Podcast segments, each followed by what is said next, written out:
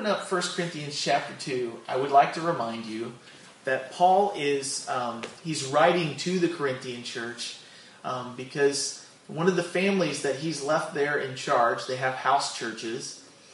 They've written back to Paul now that he's moved on. If you've read the book of Acts, you know that Paul stays in a certain area, he shares the gospel. Churches sprout up. They, that's why we call ourselves a church plant because where the gospel is spread, it's like seed on the ground. And then churches sprout up that begin to be um, built up in order to share the gospel in their areas.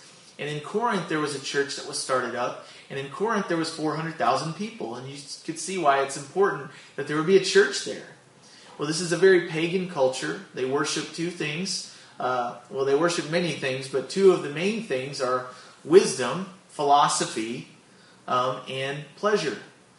And so, uh, not only is it pleasure about entertainment, but it's also pleasure uh, with intimacy. Um, uh, they lived very uh, promiscuously, and so uh, to be called a Corinthian in that day meant to be called someone who lives a loose life, someone who lives uh, very out there. They're bold. Uh, they they live it up. They eat, drink, and die for you know. They eat, drink, and be merry for tomorrow we die. They're trying to grasp all they can from this life because they look at it like it's just a glimpse. I may as well live it up. And so Paul is writing to a very dark culture where primarily what they worship is themselves. You know, if you ever meet someone that, that is really just all about feeling good or knowing lots of stuff, it's really all about them. And so Paul, as he's writing to this, he's not writing to the culture, he's writing to the church there. And he's received a letter from one of the ladies in the church that says basically we're having some problems in the church and they need to be addressed, and we don't know how to address them. But it's basically so bad that there's knockdown dragouts about particular issues within the church, and it's causing there to be division. And I'm worried for basically that the church is going to break up and it's no longer going to be. And so Paul sits down at his desk. He has Sosthenes there with him, who writes down the letter for him. And he says, Hey, Corinthians, I've got some words for you. And so we're reading that very word that he sat down to write, and he's quite bold with them because they need some boldness. They need somebody to shake them out of their current state because it's tragic. When the church of God, when the people of God within the church can get cannot get along with each other, it's because they've put their own needs before the, the needs of others. And in the body of Christ, that can't be the case because the Savior that we follow put our needs above His and that's how we were able to obtain such a glorious salvation. And so we don't reflect our God when we serve ourselves instead of others. So in the church here, Paul is writing, and he's written to them. He says, uh, "You really are nothing." In first, uh, in the first chapter, he says, "You're really nothing apart from what God has done in you. Everything that you have, everything that you are, the way that you've arrived at the position you are today in Christ, is only because of God's grace." It's not because you deserved it. It's not because you follow a certain teacher. It's not because you were baptized. It's only because God has first loved you that you can love him. And so Paul writes here in 1 Corinthians chapter 2. Well, before we get there, I was going to read Proverbs chapter 14, verse 12. And it says the same thing in chapter 16, verse 25. And it says this There is a way that seems right to a man, but its end is the way of death. There's a way that seems right to a man, but the end of it, therefore, is death. And sometimes what we think is I have to uh, follow my own heart. That's what our culture, that's what Disney says. Follow your heart and do whatever it tells you. But Jeremiah says that the heart is deceitfully wicked above all things. Who can know it? And so the, the, the reality is, is that Paul's writing to a group that think that if we follow the wisdom of the world, we take the advice of our neighbor, if we listen to all the voices that are speaking into our life from commercials, now they didn't have TV, but there were commercials, I'm sure. Uh, there were things going on in their lives that they were like, we don't know how to handle this. I wonder how so and so handles it. And so they started handle, handling the internal decision making and the way that the church was run, like they were running a business or like they were running a, uh, you know, anything that the world would have. And what happened is, as the ideas of the world came into the church and started to govern the way the church made decisions, it caused more problems than it did fixes. And so, what Paul says here in chapter 2, he says, And I, brethren, when I came to you, I did not come with excellence of speech or of wisdom, declaring to you the testimony of God. For I determined not to know anything among you except Jesus Christ and Him crucified. And I remember in the last chapter, what he said was Jesus became the wisdom of God for us. And so he says here, I, I came among you and I didn't try to impress you. I didn't try to give you eloquent speeches. Because in their culture, if you were popular, it was because you could speak well. Now, I can't relate with anybody like that because I stumble more over my words than I speak eloquently. I can barely say eloquent. You know, it's it's something that doesn't roll off my tongue. But they had people in their culture that, man, they were savvy. And when they spoke, they were, you were just like, I, I don't know what you just said, but I want to follow you. You sound awesome. You know, they were very charismatic. And what Paul, Paul was a charismatic man, but he, when he said what he went to Corinth, he said, I didn't come to you with excellence of speech or of wisdom, declaring to you the testimony of God. For I determined not to know anything among you except Jesus Christ and Him crucified. When I came among you, I saw the problems that you had, but I recognized that these problems weren't because you needed a social change or that you need to reform your habits or your morals. I came among you to tell you that your problems, all of them in your life, are because you need Jesus as the reason and the purpose for what you do and everything that you do. If Jesus becomes the Lord of your life, he'll fix all the symptoms. These, this group of people, they were all arguing, which was a symptom that they had a God problem. If we're all serving ourselves, each one of us, look at this room, the people that are in here, if we all start to serve ourselves individually, then what happens is our needs and what we think is most important start to run against each other, and we start to batter ourselves against one another, and it, it, it just becomes a big dispute. But if we all focus on one focal point, if we focus on Christ and Him crucified and His reason for, lying, for living was to die, if we focus on Christ and follow His example, if we live for His purposes for our lives, what we're going to find is that we'll all be serving one master. And when we're all serving one master, we'll all go in the same direction and we won't stumble over one another because the Lord is going to direct each one of our steps. He'll be the one calling the shots as we're all seemingly walking around in the dark. We won't trip over one another because He won't cause our paths to cross over one another.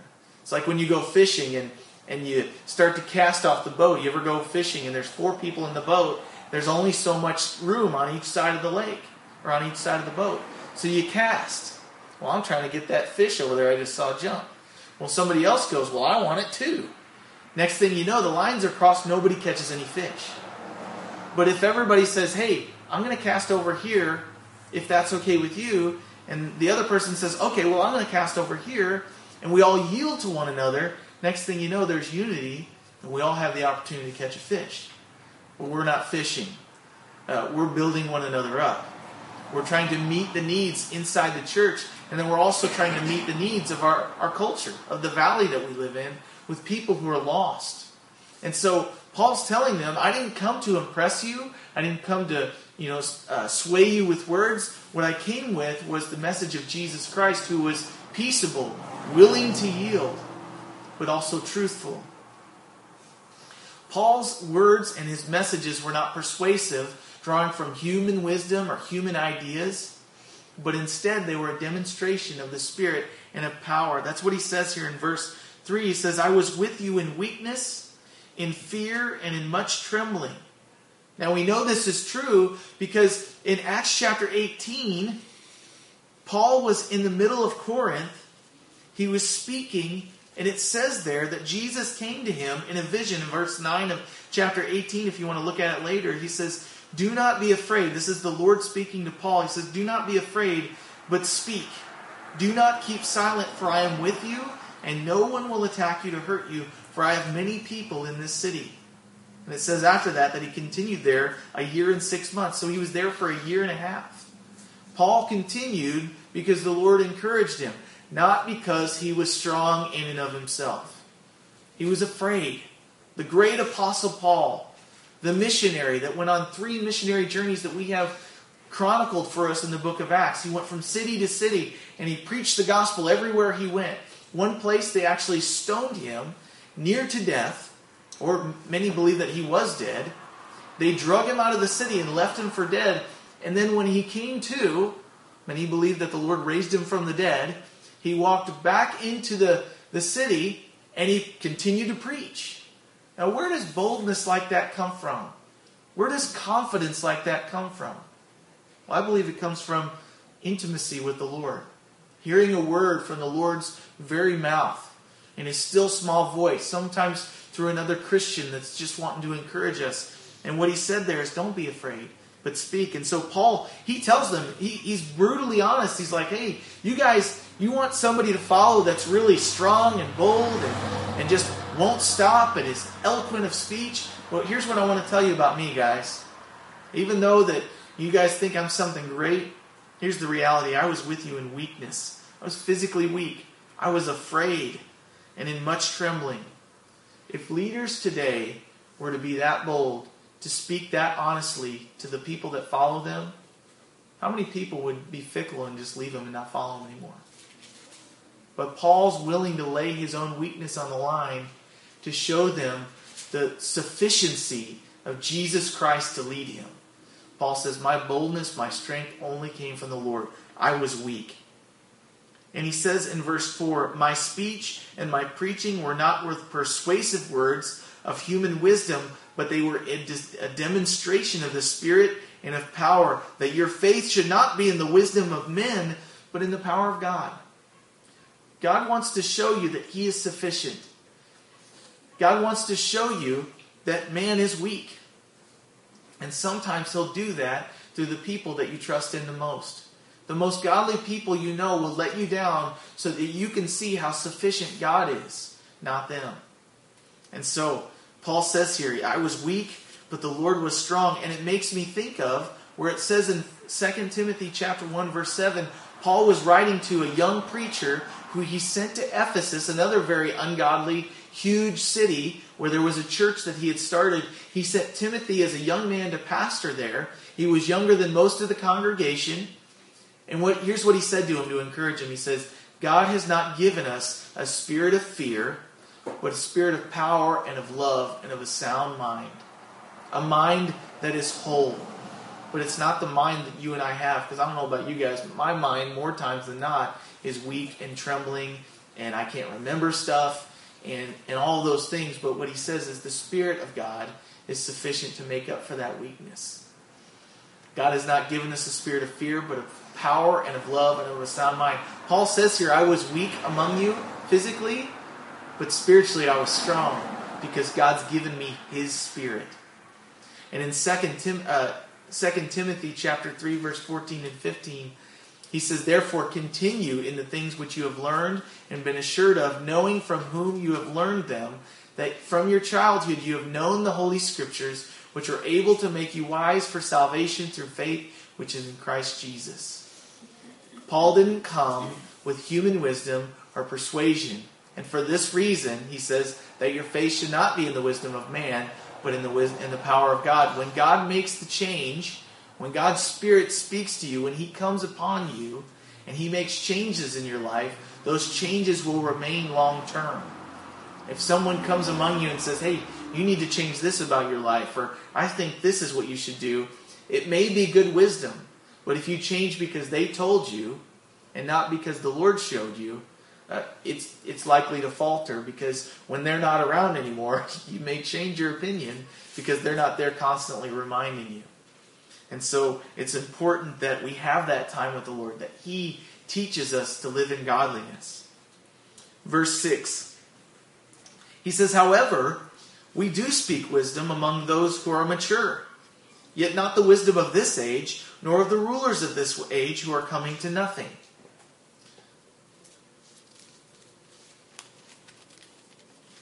He says, But we speak the wisdom of God in a mystery, the hidden wisdom which God ordained before the ages for our glory, which none of the rulers of this age knew, for had they known, they would not have crucified the Lord of glory. But as it is written, verse 9, Eye has not seen, nor ear heard, nor have entered into the heart of man the things which God has prepared for those who love him. So, what Paul says here is uh, here's the reality we speak wisdom among those who are mature. He says, We didn't come with the wisdom of this age, but we came with the wisdom of God, and we speak it among those who are mature. So, what does he mean there by those who are mature? Well, first of all, he says, here's what he says that God's wisdom is not. We need to know what it's not before we can know what it is. He says it's not the wisdom of this age. It's not the wisdom that's being propagated. It's not the popular ideas, the philosophies that men and women follow who, do know, who don't know the Lord. Number two, God's wisdom is not the wisdom of the rulers of this age. The rulers of this age are popular. How do I know that? They gain the popular vote to be in their positions. God's wisdom isn't always the, the, the wisdom of the rulers of this age. God's wisdom is not, number three, the wisdom with an ex- expiration date.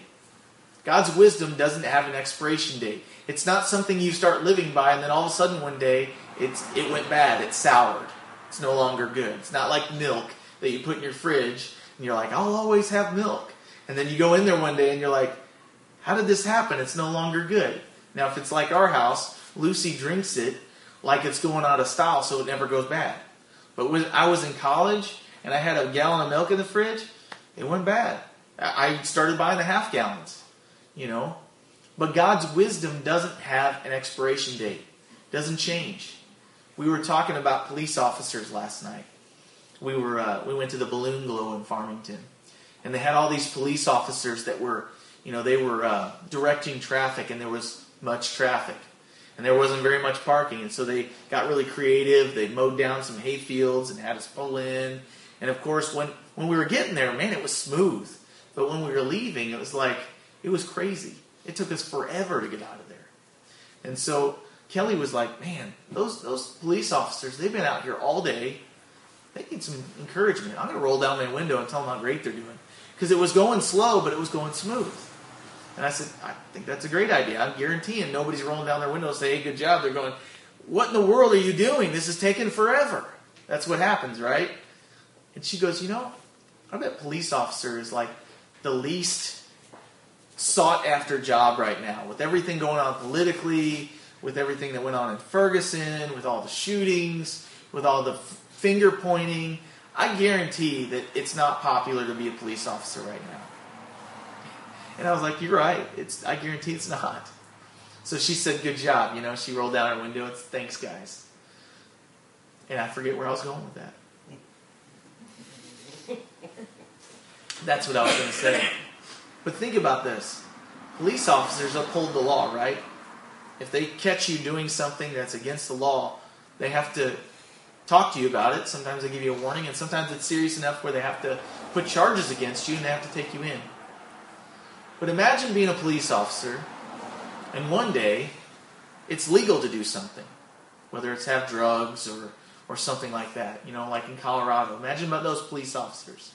They have uh, to uphold the law. It's illegal to, to possess marijuana, and it's definitely illegal to use it. The next day, they pass a law hey, you can have marijuana now.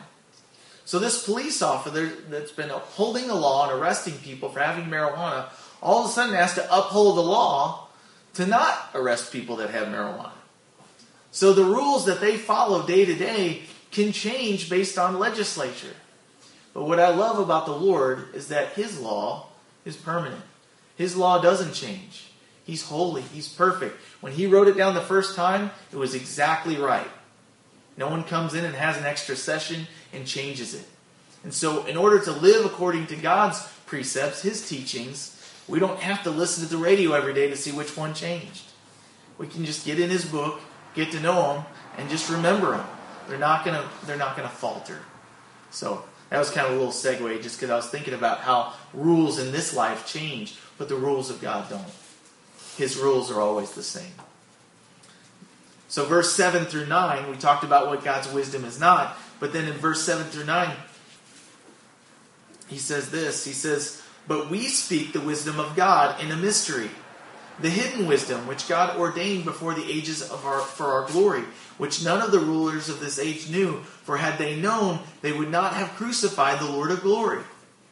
So in verse 7 through 9, we see that God's wisdom is these things. Number one, a mystery. Now, a lot of people go, well, if God's wisdom's a mystery, then how can we know it? Well, the same way that we could solve any mystery. We dig into the details. We seek after it. We seek after wisdom because it's important to us. In Proverbs chapter 2, verse 1, King Solomon, who wrote Proverbs, writes this.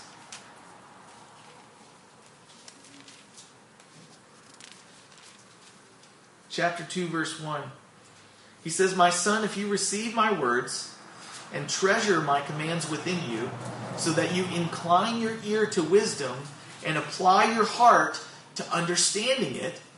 He says, Yes, if you cry out for discernment and lift up your voice for understanding, if you seek wisdom as if it was silver and search for her as for hidden treasures, then you will understand the fear of the Lord. Then you will understand the fear of the Lord and find the knowledge of God. For the Lord gives wisdom. From his mouth come knowledge and understanding. He stores up wisdom for the upright. He is a shield to those who walk uprightly. He guards the paths of justice and preserves the way of his saints.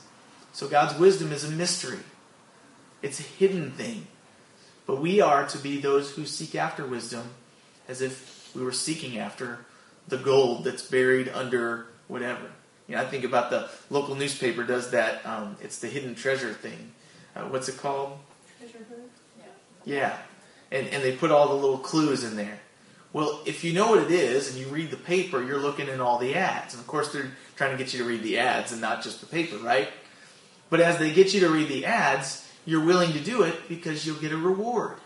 You'll get to play the game. You'll get to seek after that treasure. And of course, they take your picture. I think the Pursleys won it one time. No? The Inmans. Micah and his wife won it. But they went and found it. But had they no desire to seek after it, they would not have found it. They wouldn't have read the ads, they wouldn't have looked at the little notes. And so we in the same way, if we really want the wisdom of God, he he puts it in a book where we can find it plainly, but he also kind of makes it a little more hard to find so that those who find it will have actually wanted it. They won't trample on it, but they'll use it for God's glory. And so it's a privilege to have the wisdom of God. And he doesn't make it difficult. And what we're going to find out is he actually gives us the ability to find it. Number two, God's wisdom is ordained by God. He has set it in place before time for our glory, for our good. In other words, He set it in place for us to find so that we would praise and give thanks to Him when it's revealed to us. It's supposed to be just as necessary to us as if we wanted to find some sort of precious silver or gold. And then, number three, God's wisdom was not known by the rulers and the world leaders of that day, nor is it known by the rulers and the world leaders of our day. Paul draws this conclusion. He says, Because had they known the wisdom and the plans of God, they wouldn't have crucified Jesus. If they knew the plans of God, they wouldn't have tried to kill the Savior that was meant for them. And then also, God's wisdom is not obtained through our natural senses. Read this verse in chapter 2, verse uh, 9 here. He's quoting from Isaiah chapter 64, verse 4. But it's right here in verse 9. He says, Eye has not seen, nor has ear heard, nor have entered into the heart of man the things which God has prepared for those who love him. Well, if eye hasn't seen, if ear hasn't heard, if man hasn't even been able to perceive it in his heart, then how did anybody write any of this down? How was God's wisdom gained? Well, my fourth point is that God's wisdom is not obtained through our natural senses. Our eyes see, right? But they don't actually see the wisdom of God. Our ears hear, but they can't necessarily hear the wisdom of God. Jesus, when he was preaching, he would walk around, and one of the things that we would say before he got ready to say something very important or right after he said something very important, is he would say, He who has ears to hear, let him hear. Now, doesn't that seem unnecessary if he's talking to a group of people, especially a large crowd? How many people have ears? Most of them. There are a few that don't. Some people are born with birth defects. Some people have been in a major accident where their ears just aren't there. Uh, but the reality is, most of the people in that day had ears. He doesn't say he who has he who has ears that hear, let him hear. He said he who has ears to hear. So the question is, what did he mean by that? Well, he meant that he who has been awakened spiritually to be able to hear my words, let him hear. The wisdom of God is not received because we just have ears. The gospel is being preached 24 7 on TV networks. Are all the people that hear what's going on on that TV saved? No. So, what's the missing element? And I'd like to propose to you it's the Spirit of God. And Paul's going to spend the next portion of Scripture talking about that. But look at what Paul prayed for the, the Ephesian church in Ephesians chapter 3. Ephesians chapter 3, verse 14. Here's what he tells those who are at Ephesus. In verse 14, he says to them, For this reason, I bow my knees to the Father of our Lord Jesus Christ, from whom the whole family in heaven and earth and on earth is named, that he would grant you, that he would give you, according to the riches of his glory, to be strengthened with might through his Spirit in the inner man, that Christ may dwell in your hearts through faith, that you, being rooted and grounded in love, may be able to comprehend. How do we comprehend in school? We listen, we pay attention to the context clues, and we see. We, we pay attention. He says that all that you may be able to comprehend with all the saints what is the width and the length and the depth and the height. These are all measurements. But he's describing something that can't be measured, not physically anyway. He says that you may be able to comprehend with all the saints what is the width, the length, the depth, and the height to know the love of Christ which passes knowledge. If it passes knowledge, how can we know it? Well, he's telling us that God would grant it to us by his Spirit, that you may be filled with all the fullness of God. And so we see in just that set of verses that God has to give it to us. And the way he's chosen to give it to us is by pouring out his Spirit upon us, in us, and through us. The three different relationships we can have with the Holy Spirit. And this is something that's not, it's a mystery, and yet God just says, ask for it. In James chapter 1, he says, He who lacks wisdom, let him ask of the Father, and he will give to those liberally who ask for it. In Luke chapter 9, verse 13, he actually says, Keep asking, keep seeking, keep knocking. I'm going to turn there because I think it's important what Jesus said. Luke chapter 11, in verse 9, he says this. He says, So I say to you, ask, and it will be given to you. Seek, or look for it, and you will find. Knock, and it will be open to you. For everyone who asks receives, and he who seeks finds, and to him who knocks it will be opened. And then he talks about a father and son relationship. He says, If a son asks for bread from any father among you, Will he give him a stone? The answer is no. Or if he asks for a fish, will he give him a serpent or a snake instead of a fish? Or if he asks for an egg, will he offer him a scorpion? Verse 13 If you then, being evil as fathers, know how to give good gifts to your children, how much more will your heavenly Father give the Holy Spirit to those who ask? So if you're here this morning and you're like, I want to walk with the Lord, I want the wisdom of God, but I don't get it.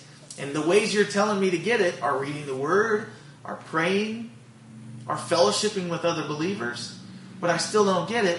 Here's the missing element you need the Spirit of God.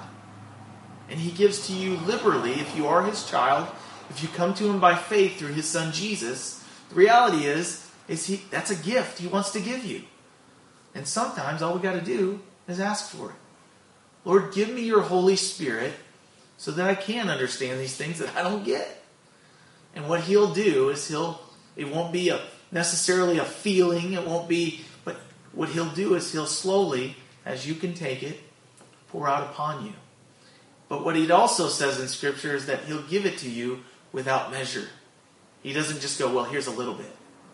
What he does is he lavishes it on us. He takes that that cup of his spirit and he goes he douses you with it so that you can not only have the wisdom of God, but so that it will overflow from your life.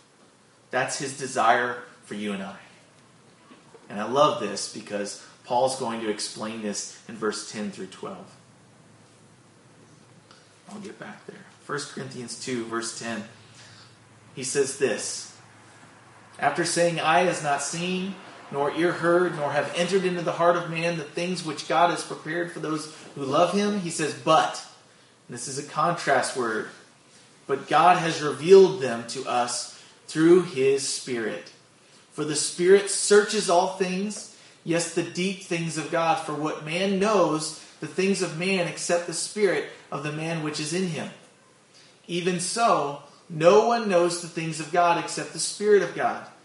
Now we have received not the Spirit of the world, but the Spirit who is from God, that we might know the things that have been freely given to us by God. It's a gift.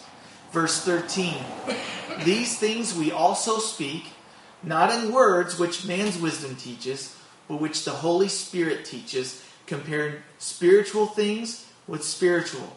But the natural man, and here's something that we forget as we're witnessing to those that don't know the Lord that, though, that are not the children of God, we forget this. The natural man, verse 14, does not receive the things of the Spirit of God, for they are foolishness to him, nor can he know them because they are spiritually discerned. Did you know that? Have you ever tried to witness to somebody and you feel like you're literally talking to a wall? Well, number one, we've all talked to someone before and they weren't listening. They were looking at us, but you can just look in their eye and they're not really listening. And you're just, it's so frustrating because you're trying to tell them something that you feel like they need to know. But they're like off thinking about football or cars. Not that I'm implying it's mostly guys, but sometimes it happens, right? Or they're thinking about what I'm going to make for dinner tonight, or so and so told them something today, and they're just they're just absorbed with that, and they're wondering how so and so is doing. These aren't all bad things, but when we talk to people, sometimes they're just not listening. And you just, I just stop talking most of the time because I'm like, look, I don't like repeating myself, and I'll just wait until they see if they even realize I stopped talking. You know, that's one way we can do it.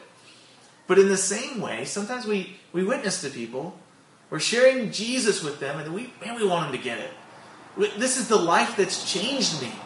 I've shared this with my own parents, and I love my parents dearly. And one day the Spirit of the Lord is just going to come upon them and they're going to get it. And I hope they do. And I hope they're not sorrowful over the things that they've said or the discouragement they give me. I just want them to know the Lord. But you talk to them and you feel like I'm talking to somebody that is listening but they don't get it, or they're, they're listening but they're not really listening. They, they can't get it. That's the reality. So my wife and I talk about this all the time because we're trying to lead people to Jesus. We don't want to lead them necessarily to our church. We just want them to know Jesus. That's our goal. And sometimes one of us will say to the other, when the other one's frustrated, as frustrating as that might be, we'll look at the other and go, pray more than you talk. Pray, have you prayed for that talk person more than you've talked to them? Because Paul, what he says here, I didn't come to you per, to persuade you with my own words. But in demonstration of the Spirit, I wanted the Lord to persuade you. And He's the only one that can anyway. And the same is true after you come to know the Lord. There are some things that only the Spirit can discern, some changes that need to take place, and you can try to preach to somebody till they're blue in the face. This area of your life needs to change. And they're just like, bleh. They're not listening. They can't hear it. They can't receive it. They're in the flesh, whatever. But the reality is, is the Lord will come upon them, give them ears to hear what you say, when you're in the Spirit, will make sense to them, and all of a sudden, everything will connect, and they'll be in. They'll like, they'll come up to you and they'll go, you know what the Lord was showing me today? I need to quit doing this, this, and this.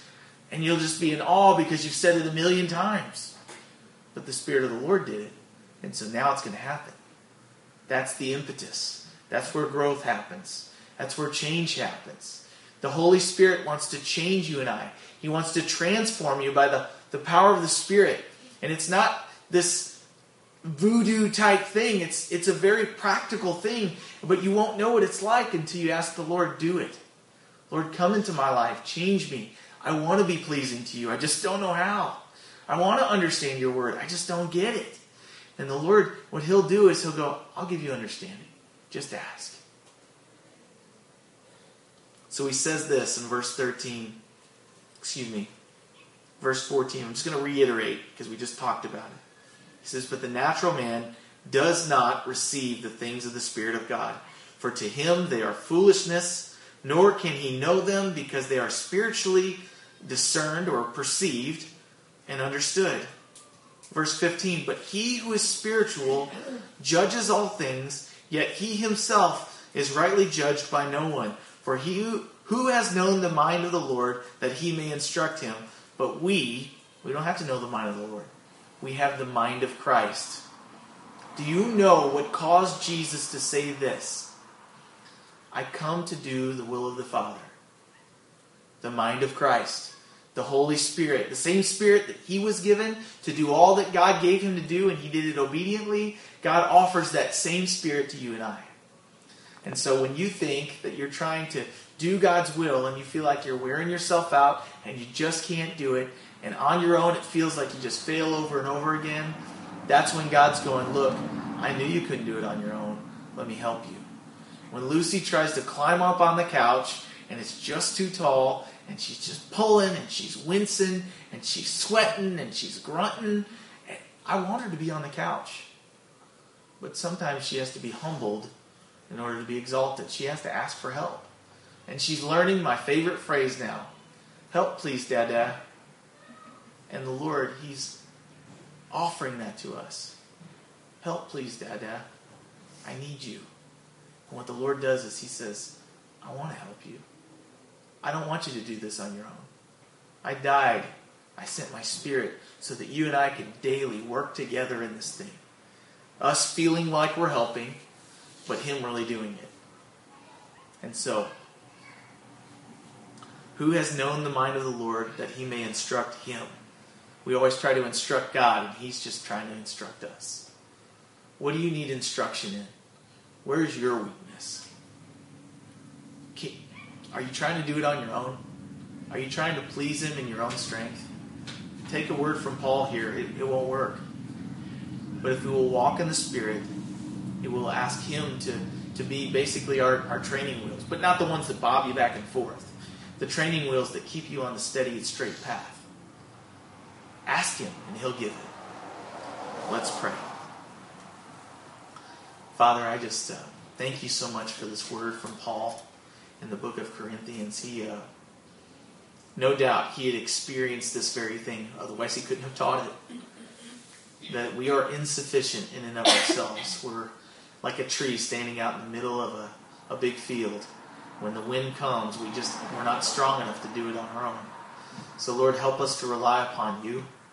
And in so doing, Lord, teach us to rely upon each other.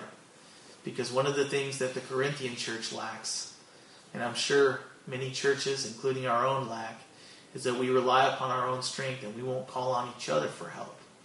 You've given us to be around one another, to be your hands and feet, to serve one another, and encourage one another to keep going. So, Lord, teach us to be encouragers of one another.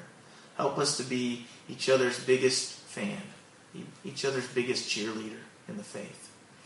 Lord, uh, help us not to fix or try to fix the world's problems by bringing on social reform or uh, social programs or you know systems that will fix things. Lord, the biggest need that we have in our homes, in our workplaces, in our community, and in our county, they can all be fixed. All the symptoms can be changed by you being Lord of all. And so, Lord Jesus, please um, do the things through us that you desire to see changed. Father, we need you to help us. In Jesus' name, amen.